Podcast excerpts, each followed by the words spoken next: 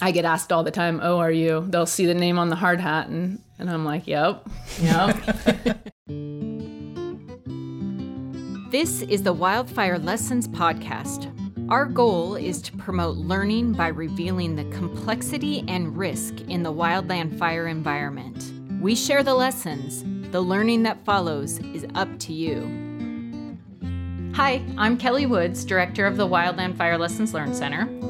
On today's podcast, I visit with two generations of firefighters mother and daughter duo Beth and Allison Lund. Beth is the Assistant Director of Operations for the U.S. Forest Service stationed at the National Interagency Fire Center in Boise, Idaho. Beth has been in the wildland fire business for 46 years. I don't think I need to say that is a long time.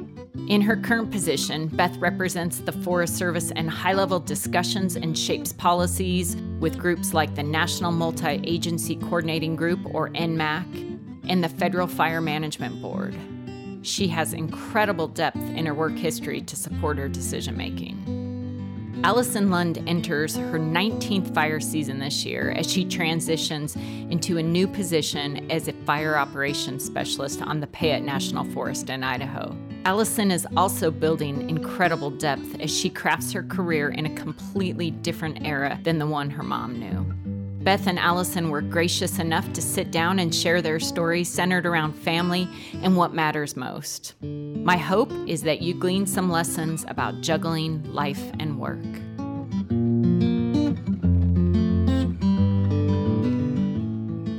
All right. I'm truly honored to be sitting down today with, with the legendary Beth Lund and her daughter Allison, who is definitely a legend in the making. So, super exciting for me. We ask you guys to, to come here and visit with us a little bit about the dynamics between being a parent and a child, mother and daughter in the wildland fire culture and community. And you guys have a really cool, unique perspective. So, absolutely appreciate you sitting down with me today. Absolutely. Thanks, yeah, Kelly. Thank you. Yeah, you bet. Um, just to get us started, let's have you take a couple minutes to just kind of talk about where you started in fire and some of the stops along the way, just to kind of orient people what your current position is.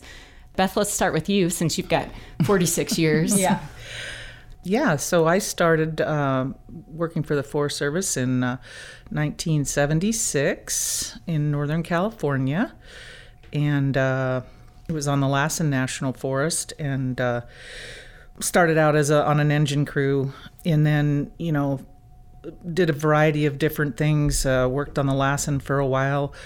Uh, you know, worked out of Redding uh, for a year or so in Northern California um, on the Redding Hotshot crew, and then eventually I went back to and worked on the Mendocino National Forest, uh, also in Northern California, and then at some point I decided to.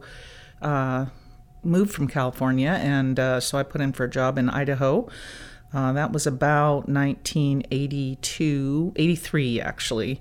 And so I started uh, on the Boise National Forest in um, in, in, Idaho in uh, two, uh, yeah 1984 was my first full season, and uh, pretty much stayed in Idaho uh, the rest of the time and did you know worked as an AFMO and then a fire management officer and then um, I did a stint down in Utah for a little bit as the deputy fire director in uh, Region 4, the Intermountain region. And then I have uh, my last post here has been in the Washington office at uh, the National Interagency Fire Center. Still working for the Forest Service. I've been pretty much all my life with the Forest Service, uh, haven't gone back and forth and I'm currently the Assistant Director for Operations for Washington Office Fire and Aviation, posted at NIFC. That's such an impressive resume. I mean, and not to mention going all the way up to you know type 1 ic and running some pretty awesome crews in the basin so yeah awesome awesome resume and i think it's worth mentioning too the 80s were epic fire seasons yeah. on the boise right yeah you're right the 80s there were pretty active uh, seems like the 90s were a little bit more mellow for the most part you know generalizing but uh, yeah. It's funny. My my first memory of you, Beth. I, I certainly had heard your name. I was working up on the Payette at the time, and I came down to the Great Basin Training Center for what was then called supervision training you know it was mm-hmm. it was certainly not the leadership curriculum. It was supervisory 101 or whatever it was. And i remember you were on that cadre and i remember thinking that's beth lund. Okay you know yeah pretty cool. Allison tell us how you officially got started in fire. I started my career right out of high school, got onto a Type 2 crew, and then went to two other Type 2 crews after that for three seasons on Type 2 crews, and then got with the Boise Hotshots. Uh, was a crew member for a long time. Basically, did every role on the crew. Got to be a squad boss, and then ended as a captain. Was on the crew for 14 years and then uh, this last year, I got a job with the regional office as a contract equipment specialist, which learned a lot of cool stuff, and it was definitely a lot different than anything I'd been used to. But with that said, uh, decided to get back into the operations side of things. So I'm currently in the transition of going back to being a fire operations specialist on the Payette National Forest. That's awesome. Yeah, it's a it's a strange transition. I know Beth, you've done that too, but that transition from operations, being on a crew, hanging out, doing that stuff into this office setting is really it's just it's a it's a struggle and I don't know if you're ever quite ready for it, yeah. but yeah. I think that another dynamic part of that was uh, being virtual, going from being on crews for my whole life basically to sitting at my house by myself which is cool to hang out with my dogs and stuff. But yeah, yeah, yeah. It's a it's a little it's odd. Yeah, that's for sure. It's definitely the pandemic's definitely added a uh, for two years now added a extra layer of I don't know what to call it um, a different way to exist in the workplace, I guess, or not in the workplace yeah. for the most part. Yeah. Yeah. I think it was a lot harder for people like myself that, you know, were have always been in a office setting and we didn't even know what telework was back in the day so um, so it's been it's always been my ideal to you know be and it's been really weird the last two years even in our suite at NIFC just a couple of us at a time there occasionally and uh, you just really miss the uh, human interaction yep. Yeah. Well, let's get, talk a little bit about what brought you into fire and what that was like for both of you because, you know, obviously decades apart. And Beth, did you have anyone in your family that was working in fire or are you first generation? Yeah, no, I'm first generation. I was uh, I was actually a city kid. I was raised in uh, the Bay Area, uh, California, and uh, I'd gone to junior college there for a couple years and um, met, um, you know, my f- first partner, uh, you know, and he and I decided we were going to go up to the junior college. I couldn't afford uh, four-year college in those days, and so a lot of a lot of folks in my generation went to the, the we called them junior colleges or community colleges, and so we went to the Lassen Community College and took forestry interesting thing there is, uh, you know, that was in 1976, 74 four and five, I guess, is when I went to college up there. And right out of high school, just like Allison, um, pretty much. Uh, I graduated high school in 73, but they had forestry. And uh, so immediately my partner there decided he was going to take fire. But they had, and they had fire and surveying and timber, and there was one other recreation. And, uh, they steered me away from fire and so of course. so i took the recreation venue and two year but i did get an associate's degree so if uh, nothing else i at least got a degree out of it. Better than me. So how I got my start then was the FMO from the Lassen National Forest came out to do some recruiting at the college and I believe that was right when uh, the Forest Service was about to deal with the litigation, which became the consent decree. Uh, I didn't had no idea at the time, of course, but they were they were specifically trying to recruit some diversity, some primarily females, but nonetheless, they they recruited quite a few folks, and so my um, my partner and I both got hired, as well as quite a few other folks, uh, or invited to come out. And anyway, they hired us uh, as GS. Uh, I actually started as a GS three because I did have a couple years years of college, so that was helpful. Um, That's I, big money. that was big money. Yeah, so that's how I got my start. I don't want to go too much further, but I, I started on an engine on the Lassen National Forest in Chester, California, which is kind of a cool little town. So cool. Do you remember your parents having a reaction like you're doing what or yeah yeah my mom was uh, she was like what uh, she was raised on a farm so she was definitely had an outdoor sense about her but uh, when you and then when she realized that I got on a fire crew, um, but but you know she didn't really like overreact. She was just like, oh goodness, you know. And but we were up there by ourselves, so I said it's it's gonna be fine. and so uh, yeah, she she but I kept in touch with her, and um, I think she worried a little bit, but she, you know. Hard to tell because we were apart, and uh, all we had was the phone at that point in time. So, yeah, it's not like you could get on a Skype or anything, you know, see reactions, but mm-hmm. yeah. Yeah. Allison, how about you? I mean, obviously you were raised around fire culture. You had, you know, as your mom progressed there in Lowman and Garden Valley, I mean, you probably knew everyone who worked there, all the things. It was very much you had fire on the landscape all the all the time around you. So growing up in that culture versus not growing up in that culture, when did you kind of think, eh, maybe I'll give this a try? I don't really know that I.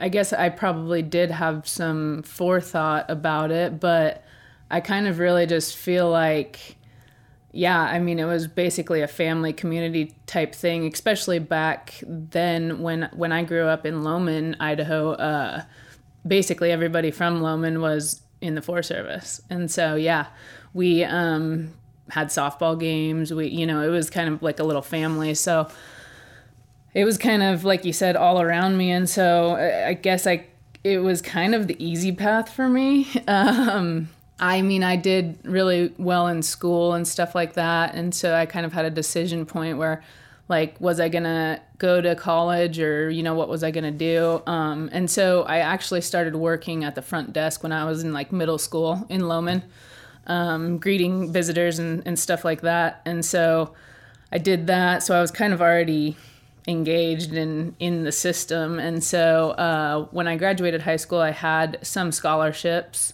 um, academic scholarships, and then actually was had a volleyball scholarship to go to Eastern Oregon. But I had injured my shoulder, so I decided against that. And uh, and so I, I did sign up for school. So I just did a short season, my first season went to school never have really been a huge fan of school and so i mean i tried it out i actually did it for i think uh, well the first year i did a full full year um, and then the next two i just did one semester a piece and my scholarships ran out and i was over it uh, so that's when i got on the hot shot crew and just kind of went with that and you know it was once again a family to me and I was, you know, outside and I'm not a huge people person either. So uh, it was great to, you know, just be in that setting working hard with a bunch of other people that just want to work hard and be outside. So it just kind of fit me.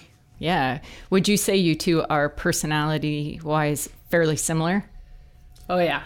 So. Yeah. It was, it was funny. I um, just thinking about this podcast, knowing we were going to sit down, I did call Dion Berner, you know, the superintendent of the Boise Hotshots, who, of course, worked for you, Beth, for a number of years. And then Allison, you went on to work for Dion for a number of years. And I thought, Dion's, and he's a great guy, right? Super great guy. I thought Dion's going to have a fun perspective. And so first of all, when I said we were going to sit down, he was like, "That's so cool." He was like, "Yeah, that is very cool." I feel like he was probably like, "Oh boy." No, he was excited, and and he said, "The first thing I can say is." Allison is 100% self made. She has not had anything handed to her. She's proven herself and she's built her career and her reputation exclusive from the reputation of you, Beth. And, and I think that's a tribute to you in the way you managed that. And it's a tribute to you, Allison, in the way that you've charted your own course, even in you know the shadow right? You've you've done it. And i i thought that was really cool the way dion articulated that. And then he said they are both very direct and you know good communicators. Like you know what they're thinking. They don't beat around the bush. But he said, Beth has been a great mentor to me and to many, many other people. He said it's been amazing the leadership that she's shown and how she's helped develop people. And he said, Allison is developing into the exact same thing. So I thought it was kind of interesting, you know, to to hear him talk about you totally cold I cold called him. You know, he didn't know I was to I didn't say, "Hey, let's visit." So so that was pretty cool. So so Beth at, at you know one point it's it's obvious Allison is going to, you know, venture into the to the fire fire world, fire career. You know, what were you thinking? Did you have any concerns? No, not really. It's like any parent, though. It makes you reflect a little bit more on the job you've been doing for uh, several years. Uh, I have to tell one story when uh, I, I was uh, an incident commander, I think type two, and I think I can't remember exactly where we were, but we were in the Great Basin somewhere uh, when she was on, uh, I think, a crew out of eastern Idaho and uh, was the first time that and so she literally avoided me.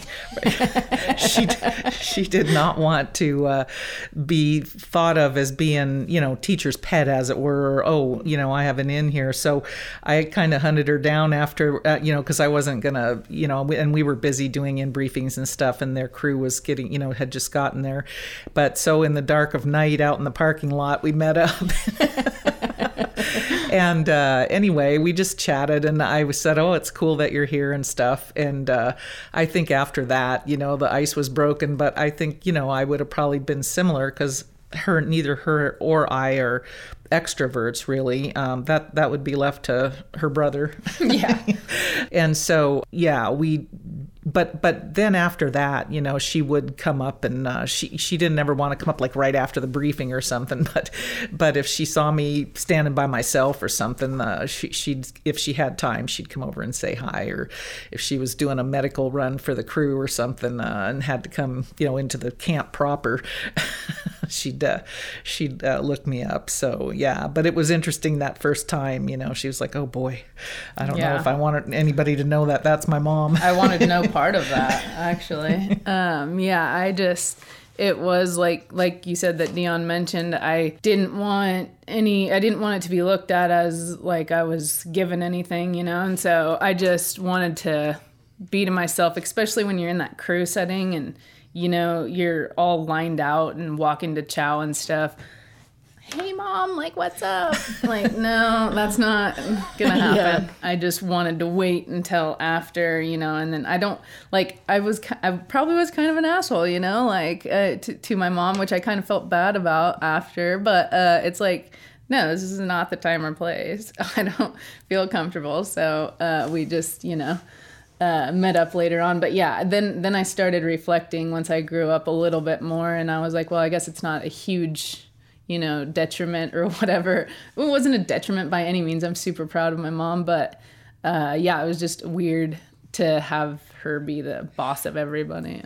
I, I, I have to, if I can, Kelly, yeah, you know, um, have to tell a story about when these guys were very young kids because I always wondered, and I don't even know if I've ever asked Allison if she even remembers anything about it. I'm sure she does because she, well, they were super young, but in 1989, the Lowman fire came right through and it barreled right up Highway 21, and I was the AFMO at the time, so I was the initial attack incident commander, or well, extended anyway. I was a Type 3 IC there, and and so they were at home, and uh, we could tell that it was going to come down into town. And so I remember, uh, you know, and again, cell phones weren't really a thing then, well, not in Lowman anyway.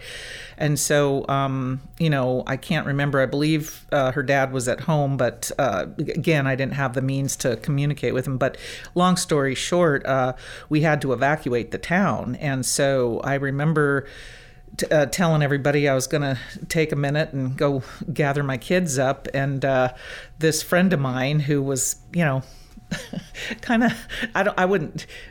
She was just uh, she, she she was a friend, and uh, she. When you she, live in Lowman, Idaho, you make friends with whoever you want. limited options. And so I said, "Hey, uh, can you uh, can you come and because my my uh, husband uh, was up on the roof well not up on the roof but he was trying to pre- prepare to you know the the house uh, to you know receive fire and we lived right on the corridor but anyway i just remember i have these memories of um, you know casey was one and i think she was two or two and a half and um, I remember, and there was no seatbelts in my friend's car and her boy, her long-haired boyfriend and stuff. And so I said, "Can you come get my kids?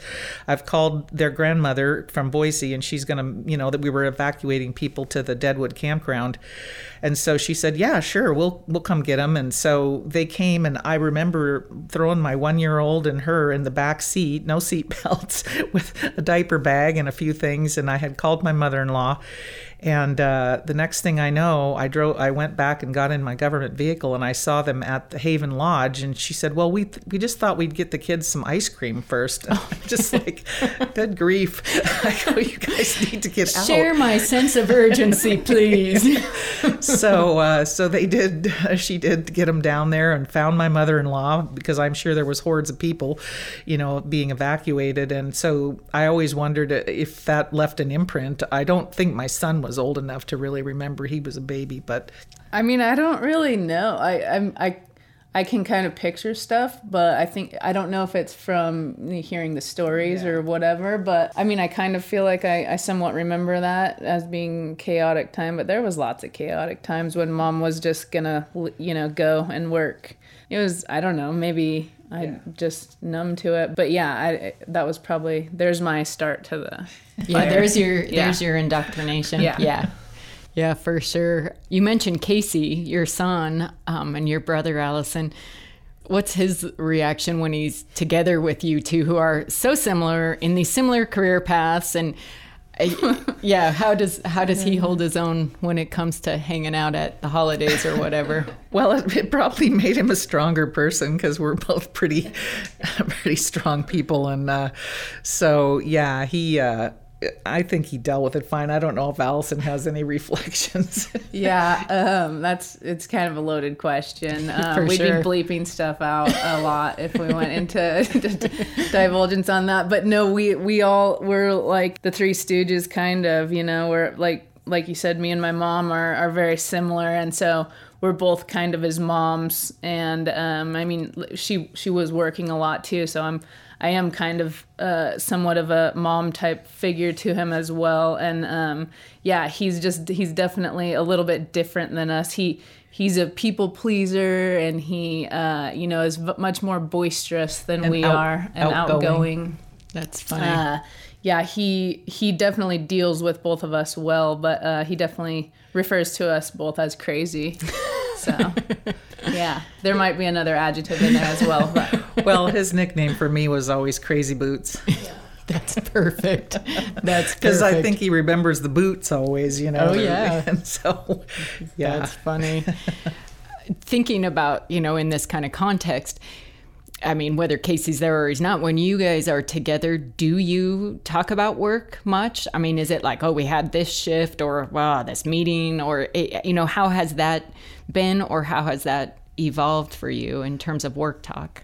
Well, I can go first. It was a to me it was an opportunity to get a because I always knew Allison would give me a honest perspective and then some. Uh, you know, like oh this is all messed up here or whatever. But but from you know being an incident commander ops chief whatever, I think for most of the time after she got in the Forest Service, I was either type two or type one incident commander. But I could I could get some honest feedback about you know I mean and of course course, I did never ask about the food because we all know what happens when you ask about the fire camp food. But, but I just, like it. So. well, I kind of do too. So that's another thing we're similar. Um, but uh, just you know, just in general. But but we would talk, and you know, and I didn't like do a twenty questions thing, but I would sometimes you know, glean something from what she said or, you know, uh, whatever. And of course, I think I always felt the normal parent thing like, in and knowing more about the whole system, I was always kind of concerned about okay, well, who's she working for on on which division, and you know because we all do there's that. a difference. Yeah. yeah, there's a difference. yeah, so so that that was my perspective. Yeah, we definitely ha- uh, don't have a no work talk policy. I don't really know what we would talk about if we had that policy. So yeah, it's pretty pretty central to yeah who you are. It's really, both basically both of our lives. Um, and so yeah, I uh, we I I definitely we've had our uh, differences and we continue to have our differences. You know, at certain points, but it never causes any strife. And like I was actually going to say the same thing as her is, you know, it gives a different perspective to both of us. Like I'm frustrated from the ground, you know, being on the ground and having these frustrations of what I think uh, higher ups should be doing or wh- sh- what they're not doing. And then, you know, she has the perspective of what is actually going on, w- whether it's fast or slow or whatever it might be, what the hangups are, or what the you know what they're dealing with up up above um, at that higher level is uh, just different perspectives like she mentioned. I think it has been helpful for both of us to kind of pass on and and affect change to a certain extent in both of our areas of expertise Yeah, I think that's such a huge thing because just as you can kind of ground truth with Allison, Beth, what the decisions you're making from a policy level in your, you know, current position or IC type decisions, I think it's hard sometimes to know when you're in that, you know, you know, on crew type position to understand the complexities that are happening in places like NMAC or at NWCG. Those those complexities are so real and there's so much stress trying to make the best decision literally for, you know, the boots on the ground. So that's a that's a pretty cool dynamic to have. Allison, would you say um, you know i like like i said so many of us women in the business i mean this was you know i've been in for a while now too uh, look at your mom as a mentor and have you been able to appreciate that for yourself too um, outside of just being your mom being a mentor but really her work you know what she's done in her career? Because trying to carve out your own path um, which is completely respectable have you given yourself the opportunity to also you know look at those attributes and and see how she's fought to to arrive at the top you know i mean a type 1 IC the assistant director of operations in i mean it that doesn't really get much higher than that in our world right Yep. Yep. Yeah, for sure. It definitely took me a while to to make that full connection. I mean, I've always known, you know, and been aware that uh, you know, she she works super hard and is super devoted to everything she does and has done for the agency and for IMTs and and all sorts of different things, I, women too or or whatever. I'm I'm kind of not really on that bandwagon so much, but uh but yeah, I definitely uh, the last probably I'd say maybe 10 years, but maybe even less than that have like fully uh, appreciated, you know, who she who she is and what she's accomplished, which is pretty substantial. I mean, you could talk to anybody in the Great Basin and they know who she is. I mean, even though she doesn't know who lots of people are, you know, I get asked all the time, "Oh, are you?" They'll see the name on the hard hat and and I'm like, "Yep." Yep. and uh, so it makes that connection. Granted, uh, I still the, and that's why I struggled I think for so long is because of that name connection. It's like, "Oh, you're Beth Lund's daughter." If somebody didn't know me, you know, I didn't want that perception, but then you know, at a certain point, you're just like comfortable with yourself and who you are, and so then you don't even care anymore. So I I am super proud that we share the same name and stuff. So uh, yeah, it, it definitely took me a while, but super proud of everything she's done. Would you say, Allison, that there's like one attribute that your mom brings to the table professionally that is just something you really work to emulate? Uh, yeah, definitely. I think the thing that sticks out most for me is something that that she's always said that she, the reason she does what she does is to uh, take care of the firefighters on the ground. And so I definitely try have tried to make that a point of of my focus um, is to make sure that people are taken care of and steps are being followed and and communications happening both from the bottom to the top and the top to the bottom so that um, people know why they're there, what their objectives are, and, and that they are safe, you know, and that's always been instilled from her to me for sure. Beth, I'd throw it to you and ask the same question. As you've seen Allison grow up and evolve as a person and evolve as as a fire leader, is there an attribute in her that you just in just are so proud of the way she's developing? Absolutely. I mean, I can see I can see myself in her to some extent, but she's also different. You know, we're all different, and she's lived in a different era, um, and and so it creates a, a you know sometimes better, but always different um, opportunities. For example, I mean, you know, in the 70s, uh, you spoke when you were spoken to. You didn't. Uh, you didn't ask questions, and uh, you know, uh, you know, it's kind of like uh, put your head down and dig, and uh, you know, and I, I thought, you know, and everybody back then just took that as, yeah, it's just how it is. I mean, um, there, but I, she's grown up in a different era where you know you can have a voice uh, and you can you know feel comfortable enough about you know trying to point something out uh, and so you know i'm definitely proud of her and i definitely always was cognizant of respecting that concern or i don't, I don't know if concern's the right word um, like because i i didn't want her to be in the shadow as it were or something you know?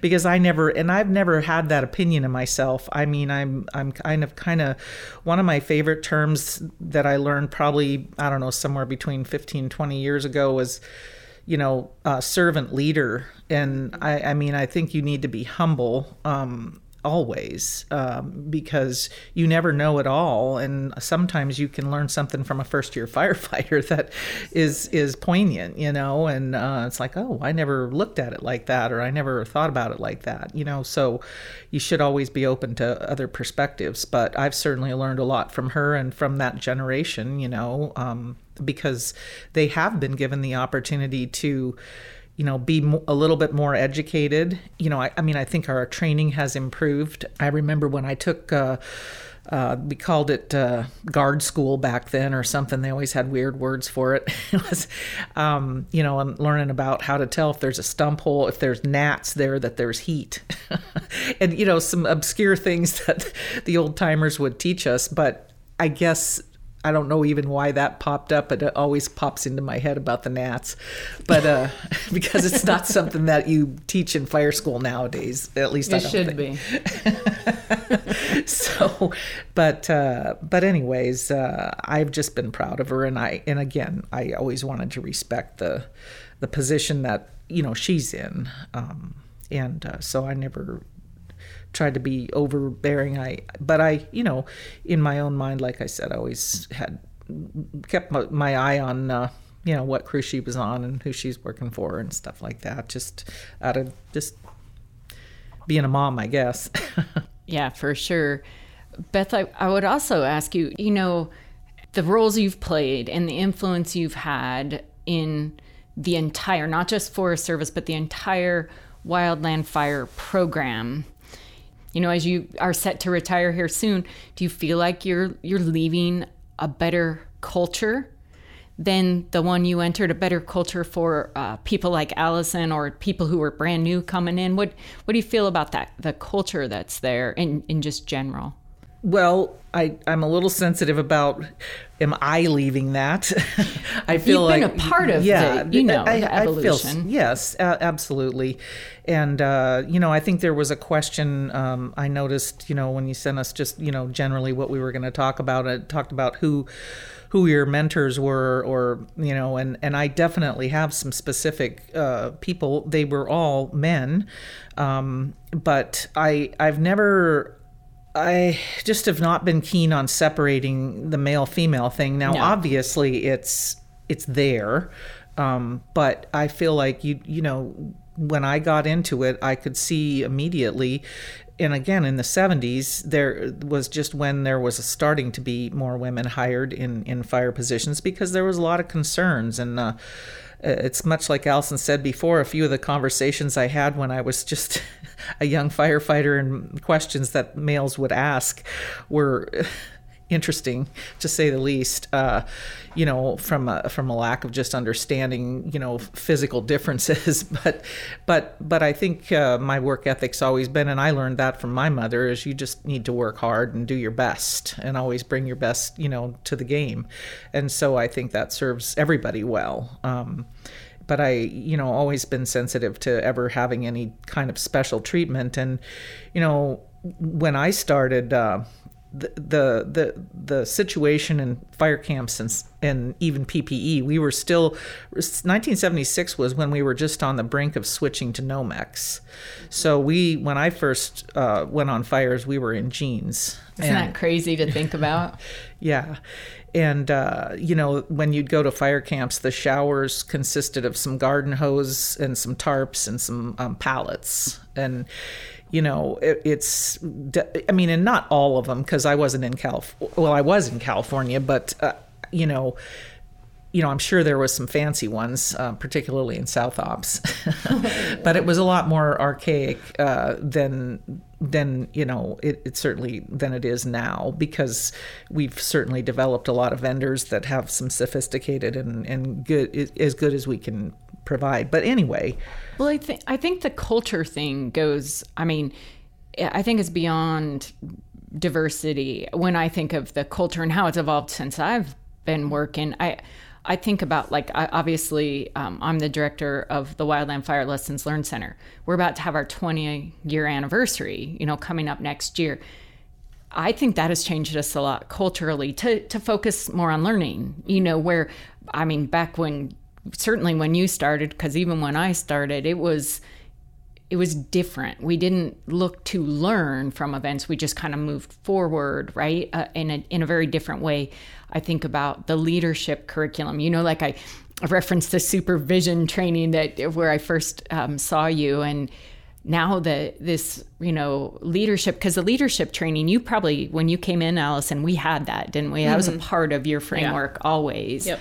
Um, I think some of those things that have really pushed us differently culturally um, and then certainly as you say beth the technology that's been a pretty cool thing. And i i think in those leadership positions that you have held you have helped um, influence that. And i have to say you know my previous job running a training center you were always on cadres for us. And and that's been soup that was awesome. When we could get you know a heavy hitter like you know beth lund on our on our um, cadre we always really appreciated that. So so i think you know i think you have to agree you've left a different you've had you have fingerprints all over the improved culture that that Absolutely. that you know you'll you're as you head into retirement you have to feel good. Yeah absolutely. Um you know and and and I've had some great mentors. Uh, I've had some great female colleagues. You know, uh, when uh, when I was on the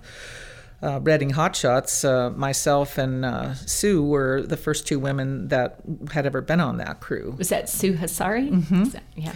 Yep, and and so that was. you speak of culture, and it was definitely. Um, culture shock for I would say more so for those older male firefighters that had, you know, started fighting fire in the late 50s 60s you know to to get their heads wrapped around um, you know seeing females. Uh, and and so that's where some of the questions came in you know that they were just uh, concerned about. Um, and another thing about culture too that you mentioned kelly was uh, i feel like we did we I've, I've watched the shift from safety and training to learning learning from unintended outcomes. And you know i think the battlement fire i remember studying that one um, that was right i think might have been a year before i started 75 or 76 i can't remember but you know it was a fatality fire and uh, that was in colorado just real close think, to where um, south canyon yes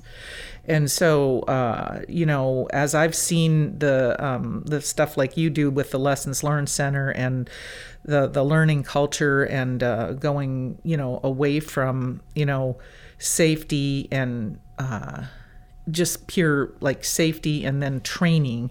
And you kind of merge both of those into you know how do we incorporate learning from from the lessons that we we've learned uh, it's been fascinating to be able to watch that over the last several decades. Yeah, a lot has a lot has definitely definitely changed.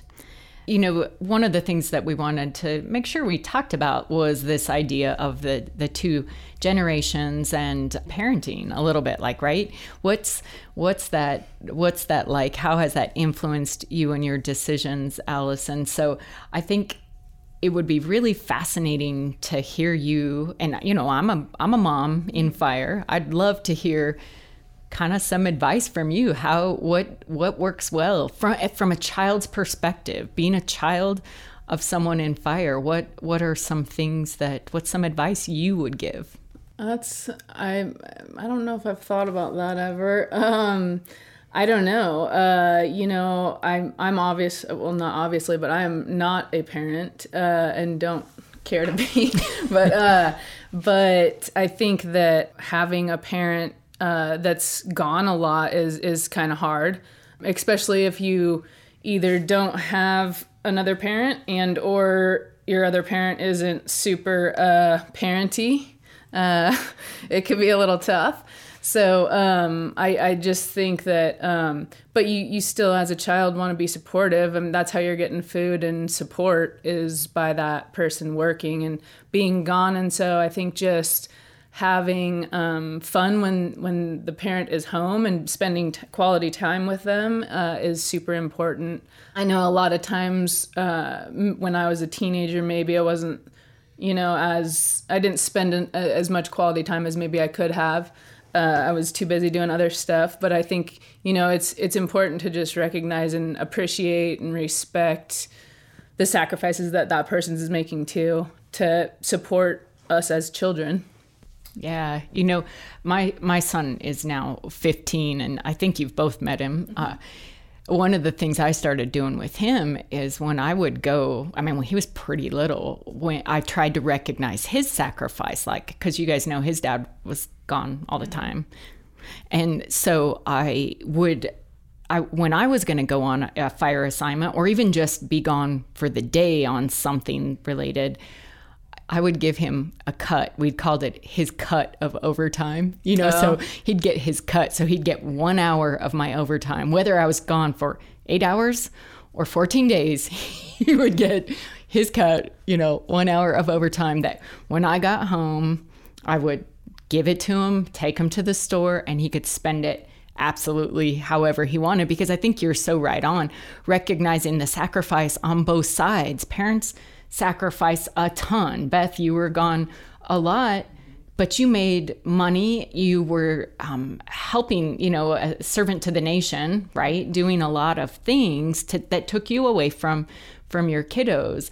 And Allison, you and Casey had to make a sacrifice and behave and not make it hard on your mom to be gone because it's it's the way it had to be. And I think that that you're right on that communication and that understanding of the sacrifice on both sides is, is so critical. Well, and culturally, you know, well, I guess it's not culturally, actually, technology wise, back then, you uh, you couldn't just wait and get into service and make a call, right? You had to stand in that horrendous long line where people were fighting over, hey, you took more than your two minutes, and uh, it, you know the the proverbial uh, long long phone line, uh, you know, in fire camp. But uh, I, I, I feel like it's uh, been a big improvement, and and we all know that we're not always in cell service, although, you know, we've come a long way with technology and cows, right? You know, yeah. cell, cell on wheels. Uh, and so, uh, so I think that uh, it was definitely a struggle in those days to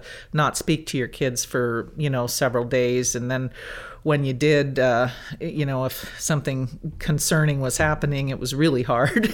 Although, I mean, I, it's almost kind of annoying how often we have service at this point because I kind of like to live in ignorance and just work. And, Totally. Yeah. when, Yeah. and when any family you know in you, you have young children and you've got to work and you particularly when you've got to be gone like we just were talking about um you know it's tough and i mean some might say well it builds character.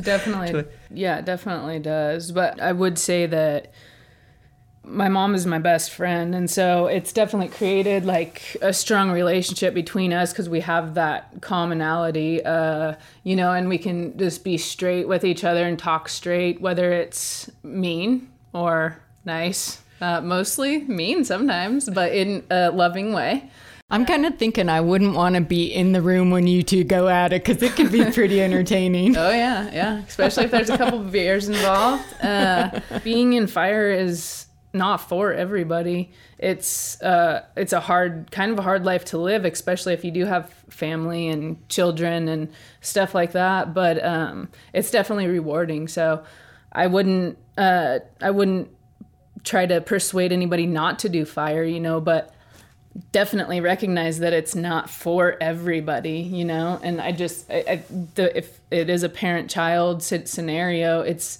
it can be an awesome relationship if if you let it or are open to that. Do you remember? Uh, is there a point in time where you started to, you know, pick up on the conversations uh, and think, "My mom's a firefighter. That's something," and then thinking, It was just day-to-day life. I mean, honestly, Yeah. like it's just been life for since I can remember. It's just that that's just our life. they probably learned to uh, appreciate lightning storms because uh, we'd always get excited at least the firefighter as a firefighter you know and light and Lowman would have a lot of thunderstorms and uh, then And all the trees were burnt down so we could see it really good. Uh, yeah, that's right. Because uh, they, yeah, she was she would have been only three years old when the Lowman complex uh, burned, pretty much burned all the forest around uh, Lowman. So you know, in that sense, it's a little bit sad that uh, they didn't get to see that. But but you know, I we we've gone up there. We actually went up there a couple weeks ago, and you know, there's little trees. They're coming back. I mean, probably uh, the next generation will be able to enjoy them. But uh, it definitely changed the landscape uh, for sure. Allison, you, you know, we know that you're Beth. You're done at the end of this year, Yeah. right? The end of the calendar year. Forty-six years. You are. You're gonna get your last. Well, probably get your last paycheck whenever it gets processed, right? um, and be moving on to the next chapter. Allison, do you have advice for your mom? What do you hope for her, and what's your advice to her to enter that phase? Well, um, it's something that we uh, continually work on.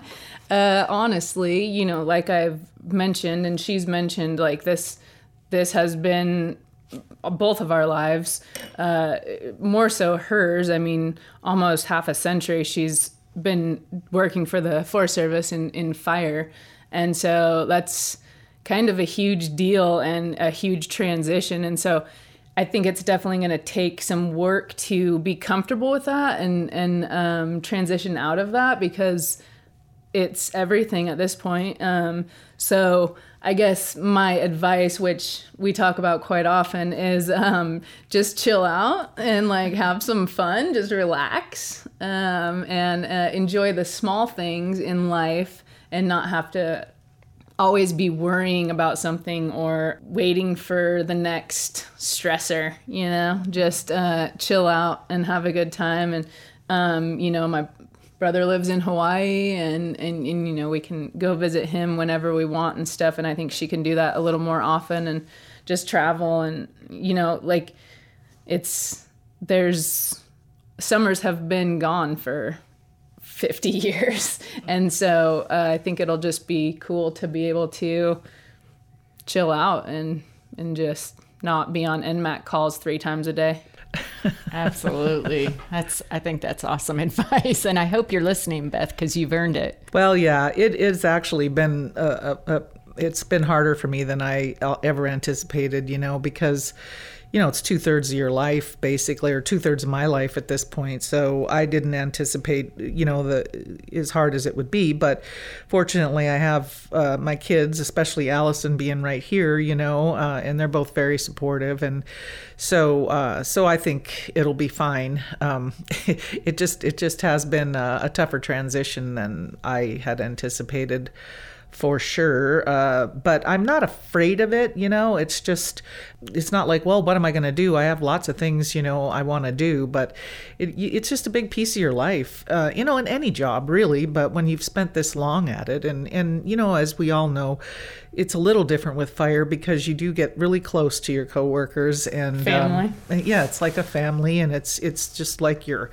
it's just like your your home at, uh, at, at, times. So, but no, I'm looking forward to it. And I'm proud of Allison and uh, just watched her ha- have this realization when she when she switched jobs out of the, the hot shots. You know, she got out of the hot shots and went right into a job that was not very operationally. I mean, it was it had something to do with operations, but and so you know seeing seeing you know those we all learn those lessons or you know create those situations for ourselves to go hmm what was i thinking? You know but you don't sometimes you don't know what you don't know. So i'm really glad that she's got this opportunity to you know stay in operations for while your knees are still good and you're i'm actually kind of pissed off about that because uh, well at going back to uh, her not over being overbearing or uh, telling me what i should or shouldn't do I probably could have gone for a like, hey Al, are you sure you want to do that?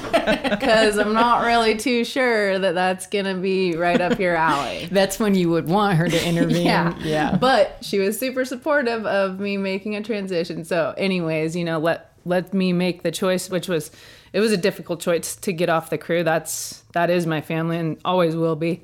But um, I'm she was there to support me throughout the whole thing. So uh, I just wanted to touch back on that. I, you know, I actually take that you know well because I I in you know hindsight's always twenty twenty, and I thought, well, you know, I probably could have put a little bit more thought into this and gone, but Al's very headstrong, just like I am. I mean, that's how we all came up, right? You know, you you don't second guess yourself too much. So she went for it, and and and then she made adjustments, and and you know was patient about it, and and um, you know, decided that oh, it's probably a little too early to get out of the operations, and and so sometimes I do I, I appreciate she saying that her saying that because I do think that uh, I might have been able to influence it a little bit more. Although I have to say I she I did, she tried I, a little bit, but she's right. I was like yeah yeah okay well.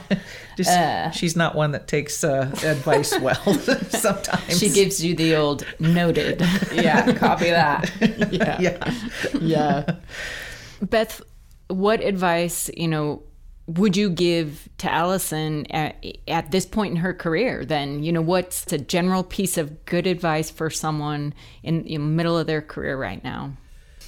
Oh, a couple things. Uh, I think she's certainly turned into a, a good leader, and I, I, think she understands that servant leader piece, you know. And uh, I don't see a lot of advice needed in that realm. Um, but uh, you know, I, I, would say you know go with your go with your gut, uh, like we do in fire, and um, don't stay too long.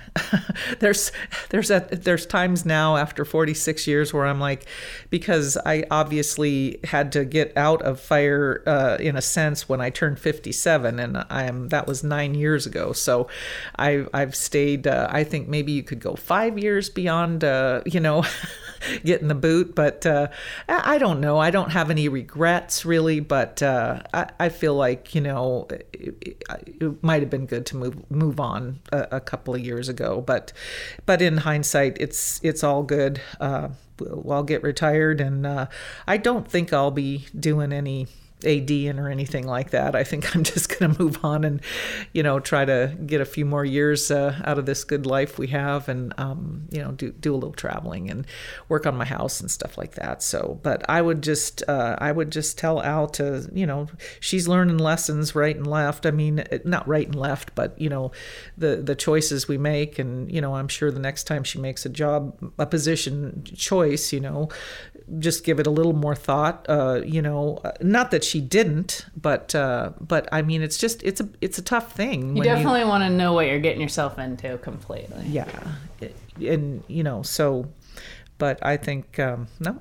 I th- I hope she I know she's you know I mean and I've I've heard other people say this too with with this business you know sometimes you get into it when you're a temporary and you know you think well I'll just do this while I'm working through college or for a couple years until I figure out what I want to be when I grow up right as it were.